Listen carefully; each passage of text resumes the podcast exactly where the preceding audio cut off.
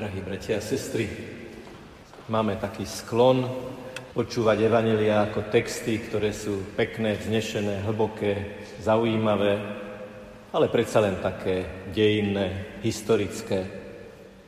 Veď aj slova, ktoré sme práve prečítali, pán Ježiš povedal pred 2000 rokmi.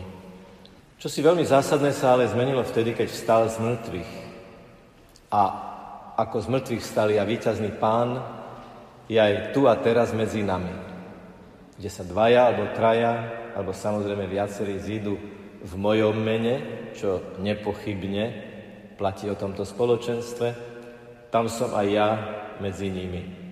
A tak môžeme v takej veľkej duchovnej, pokornej otvorenosti naozaj povedať to, čo bolo povedané v komentári, že tieto slova nám živí Výťazný, účinný, prítomný Ježiš hovorí dnes, tu a teraz, každému jednému z nás bez výnimky.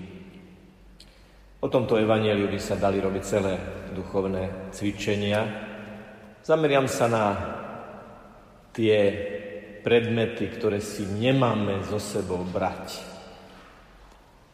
Lebo to nie je len tak, aby to zaujalo fantáziu palica, chlieb, kapsa, šaty, dvoje a tak ďalej. Je to taká variabilita predmetov a keď sa to tak číta a hovorí, tak to tak zaujímavo znie. Za každým týmto predmetom, ktorý si nemáme brať, je niečo, čo Boh namiesto toho ponúka. A čoho ten predmet je vlastne symbolom. Ale prečo by sa to malo týkať nás?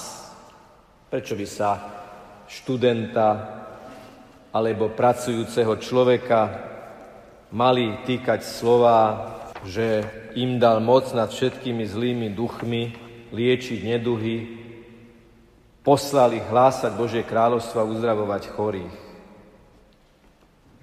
Čo ja, študent alebo pracujúci človek, s tým mám dočinenia, však ja nie som profesionálny evangelizátor.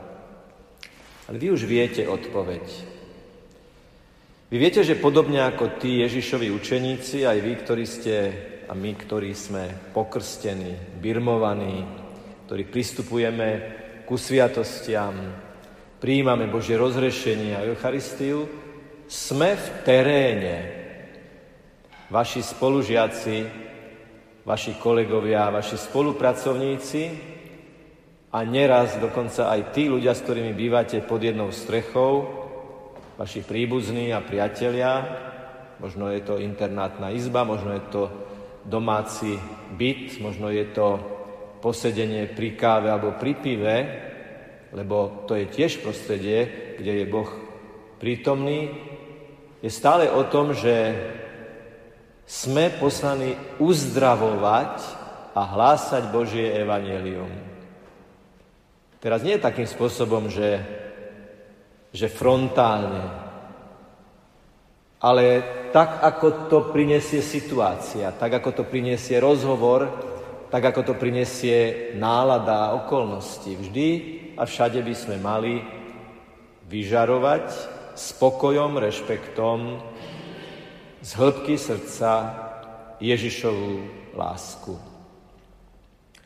Čo si teda nemáme brať a čo nám Boh garantuje sám svojou prítomnosťou? Na cestu si neberte nič. Ani palicu, ani kapsu, ani chlieb, ani peniaze, ani šaty. 5. Symbolov, za ktorými sa skrýva duchovné pozadie Božej pomoci. Palica je symbolom stability. Keď sa niekto zapotáca, napríklad starší človek, ktorý už nevládze chodiť a oveľa ľahšie sa stane, že sa zakýmáca, má palicu, o ktorú sa oprie a to je dobre, že ju má. Preň ho samozrejme neplatí, aby si nebral palicu. Teraz hovoríme o tej duchovnej dimenzii. Kde je tá palica, keď sa my zakymácame.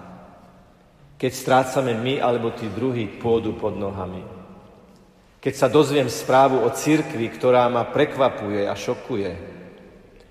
Keď sa dostanem do situácie, ktorá ma, ako sa hovorí, úplne zoberie, som úplne hin, som úplne mimo, som úplne rozhasený, rozkývaný. Stará duchovná tradícia radí, chytiť sa toho, čo je stabilné. A učí nás to svätý Peter.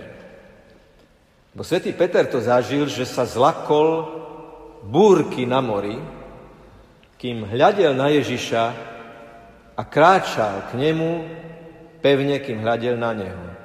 Ako náhle sa viac zlakol vln, ako dôveroval Ježišovi, začal sa topiť, strácať naozaj tú, tú pôdu pod nohami. Kto z nás to nezažil? A tou palicou je tzv. situačná strelná modlitba. Pane, zachráň ma. Pane, buď pri mne. Pane, drž ma. Viete, čo znamená povedať uprostred krízovej situácie Pane, drž ma, Pane, zachráň ma, Pane, stoj pri mne, buď mojou pevninou. To je veľká vec. Ak človek uprostred ťažkosti, ktoré ho zatrasu, dokáže s vierou vysloviť krátko Ježišovo meno a prináša to obrovské ovocie. Uvidíte, je to garantované. Neberte si ani kapsu. Kapsa to je o budúcnosti, o zásobách, o niečom, čo nepotrebujem momentálne, ale čo si tak odkladám do rezervy, čo keby tá Božia pomoc v budúcnosti nefungovala celkom. Za tou kapsou sa skrýva príbeh Židov, ktorí putujú po pušti a Boh ich každý deň síti mannou. Viete, tá manna, akú mala charakteristiku základnú? Nedala sa nazbierať do zásoby zhorkla. Ďalší deň bol opäť skúškou dôvery v to, že je to Boh, ktorý ma vedie. Je to Boh, ktorý mi dáva pokrm. Je to Boh, ktorý ma bude sítiť. Neodkladám si do rezervy. A s tým teda súvisí aj ten chlieb. Keď Ježiš učil svojich učeníkom modliť sa Otče náš, nie náhodou jedna z prozieb je, chlieb náš každodenný daj nám dnes. V tej prítomnej chvíli, keď sa v zmysle zrieknutia sa tej palice stability hľadajú stabilitu v Ježišovi, v Bohu.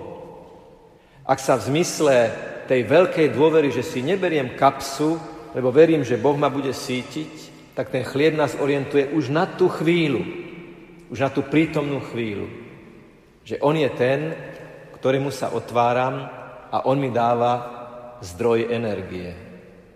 Je to výzva k viere, že ten, kto nás síti, je sám Boh. Bol som toto leto na duchovných cvičeniach, kde sme sa postili. Tam nebola wi a tak sme sa museli naozaj sústrediť na to, čo je. Istý, istá forma mediálneho pôstu. To, čo mi od patrov jezuitov utkvelo najlepšie v srdci, čo bolo základné posolstvo tých duchovných cvičení, ktoré pre biskupov po 5-6 rokoch organizuje svätý otec pápež František prostredníctvom kongregácie pre biskupov. To, čo mi utkvelo v srdci, je je niečo, čo je na jednej strane tak samozrejme a predsa je to tak úžasné, keď to človek dokáže znovu ešte vo väčšej hĺbke prežiť. Že nie sme sami. Že Ježiš je živo, aktívne, proaktívne, stále v pohotovosti vstúpiť do dverí môjho srdca vždy, vtedy, keď ich otvorím, hovoriac, ja som tvoj chlieb, ja som živý chlieb, ja som chlieb z neba, aby som ťa držal, aby som ťa zdvihol. Ani peniaze. Peniaze sú moc. Kto má peniaze, ten si kúpi nielen veci, ten si kúpi aj názory, ten si kúpi aj hlasy, ten si kúpi čokoľvek. Ježiš hovorí, neberte si peniaze. Peniaze sú taký typ moci, ktorý nespadá do duchovného rámca, ktorý vám ja nastavujem. Ja som ten, ktorý vám dám svoju moc. Svetý Pavol má takú veľmi paradoxnú vetu a pamätám sa, keď som bol na vojenčine, tak mi fokoláríni posielali, to bolo za komunizmu, to ešte vôbec nebola oficiálna vec, slovo života. A slovo života spočívalo v tom, že bola jedna veta rozímaná na jednu celú stranu. A to je zaujímavé, že po 30 rokoch mi utkvelo v pamäti to slovo života, o slovách svätého Pavla, len keď som slabý, som silný. Tak svätý Pavol, alebo si slabý, alebo si silný. Tak ako to je? Len keď uznám vlastnú slabosť, že ako človek som slabý, krehký, hriešný, nestály, áno, mnohokrát rozkývaný, áno, mnohokrát nedôverčivý. Len vtedy som silný, ak v tejto situácii a v tejto pokore otvorím svoje vnútro Božej moci. Že začne cezo mňa pôsobiť Božia moc. Že už sa nebudem snažiť byť svetlom, ale už sa budem snažiť byť oknom, ktoré prepušťa to Ježišovo svetlo.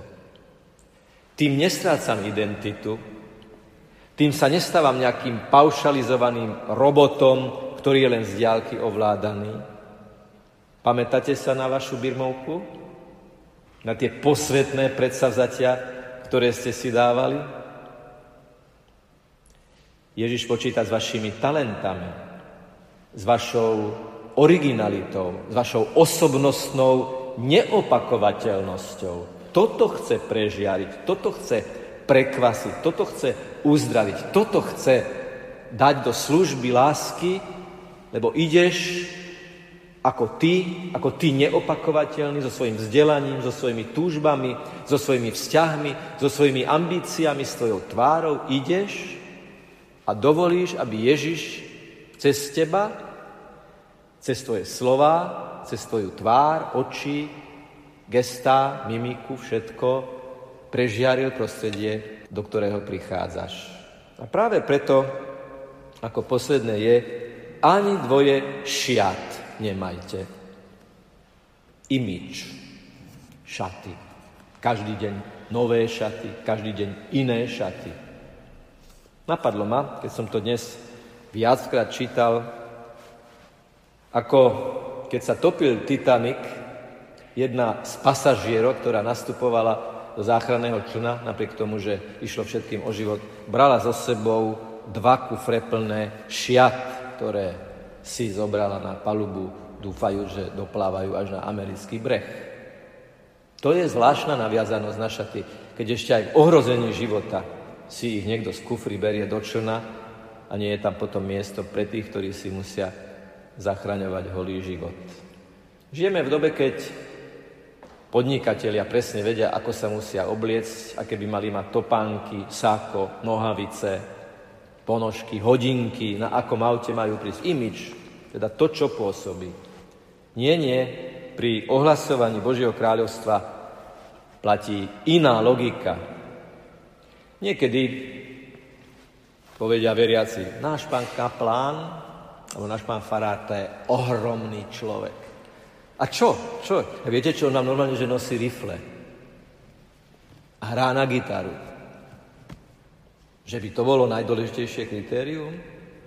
Prosím, nech sa pán Farár a pán Kaplán, ak je to príhodné, oblečie primerane situácii. Tak keď sa ide na výlet, tak prečo by nemohol byť oblečený moderne. Ale verte tomu, že sprostredkovať Ježišovo evanielium nestojí predovšetkým na tom, ako je človek oblečený. I keď, priznávam, niekedy môže určitý typ oblečenia vytvárať bariéru. Človek je ako keby taký odrezaný od ostatného sveta v určitom type oblečenia a preto je dobre byť oblečený jednoducho, prístupne, bez akéhokoľvek extrému, aby to jednoducho vôbec nevyvolávalo pozornosť. Lebo my si máme obliecť Krista. A to, čo naozaj pôsobí, nie je imič, ale to, čo vyžaruje z mojej tváre. Z plnosti srdca hovoria ústa, teda v konečnom dôsledku to, čo ide z hĺbky, to, čo som prijal s tým chlebom, to, čo som prijal s tou dôverou, že som odložil palicu a kapsu a chlieb. Vtedy sa mi otvorilo srdce a vtedy Ježiš a jeho svetý duch začína vo mne pôsobiť. A mám to v tvári, nie na saku a nie na košeli. Je to v tvári, je to cítiť z tváre, komu sme uverili a kto je pánom nášho života. A vôbec to nepotrebuje make-upy, vôbec to nepotrebuje nejaké štilizácie, lebo ak je tvár, ak z tváre vyžaruje láska prijatá od Ježiša, neexistuje škaredá tvár, neexistujú škaredí ľudia, ak z ich tváre žiari pokoj, láska, dobroprajnosť a empatia. Môžete si to povedať. Ak cez moju tvár žiari láska, mám peknú tvár. To najzákladnejšie, čo človek potrebuje vtedy, keď ide medzi ľudí, ktorí neveria, alebo ktorí sú nahnevaní, alebo ktorí sú zranení aj objektívne nejakými zlyhaniami služobníkov církvy, to, čo naozaj potrebujú, je prijatie, je empatia, ale, a možno by som nemal hovoriť ale, lebo by to malo byť prirodzenou súčasťou, je veľká vnútorná sloboda, cez ktorú sme úprimní, priami a pravdiví. Láska a pravda. Ale to vieme načerpať len vtedy, keď v našom živote bude pulzovať táto neustála ochota sa zriecť týchto istôt a otvoriť sa tým pre istoty Božie. Ale prosím vás, Buďte moderní. Majte radi túto modernú dobu. Toto nie je doba diabla, toto je doba kúkola a pšenice.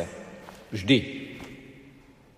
Neunikajme a neutekajme z prostredí. Ak ma postavil Boh sem, tak toto je moje misijné pole. Ak mám týchto priateľov, týchto spolužiakov, týchto kolegov, toto je moje misijné pole. A do hranice, kým to nie je hriech, tak treba s nimi nadvezovať úprimné, hlboké vnútorné priateľstva a verte, že tí ľudia, keď to zacítia, už tá samotná vec ich zmení. A toto položíme na oltár dnes, pretože, pretože toto, o čom sme teraz hovorili, by malo byť len akýmsi aperitívom k tomu hlavnému chodu, ktorý prichádza podobe Eucharistie, keď vám zdvihneme pred oči premenený chlieb, hostiu so slovami telo Kristovo, považte, že ten Ježiš, ktorý hovorí tieto veci, nad ktorými sme sa teraz pokúšali trošku rozímať, sám prichádza. On je ten, kto otvára a láme tie zaschnuté pečate na našom srdci, on je ten živý, prítomný, účinný, mocný, láskavý, obetovaný a predsa víťazný, ktorý chce vstúpiť do tvojho srdca a práve v originalite tvojho vnútorného prostredia ho chce vnútorne prežarovať, uzdravovať, aktivizovať pre dobro ľudí, s ktorými sa stretneš. Až sa chvejem, lebo na to sa nikdy nedá zvyknúť, a sa chvejem pri vedomí, že za chvíľu budeme so spolubratmi vyslovovať slova eucharistického premenenia. To je vrchol, keď sa nebo dotýka zo zemou, keď sa opäť uskutočňuje to, že moje srdce, tvoje srdce, naše srdce a Božie srdce je online. Je v živej, priamej komunikácii. Sme v priamom prenose s Bohom, s Božím pohľadom. Tak sa mu otvorme. Otvorme mu všetko. Aj 13. komnaty nášho srdca, do ktorých sa možno my sami bojíme nahliadnúť. Otvorme mu všetky roviny a všetky vrstvy našej existencie. Od túžob, cez vzťahy, cez sexualitu, cez plány, cez školu, všetko. Ježišu, vstúp do všetkého. A on je verný vo svojich prísľubeniach, lebo povedal, ja som s vami až do skončenia sveta. Tak v tejto dôvere sa teraz vydajme Ježišovi, ktorý prichádza. A potom budeme cítiť, že keď po bohoslužbe slova a bohoslužbe obety vyjdeme do bohoslužby každodenného profánneho života, budeme mať moc, silu, lásku, pokoj, hovoriť o Ježišovi, ako to povedal svätý František, bez slov. Povedal, chodte kázať o Ježišovi a ak to bude nevyhnutné, aj slovami. Nech je pochválený Pán Ježiš Kristus.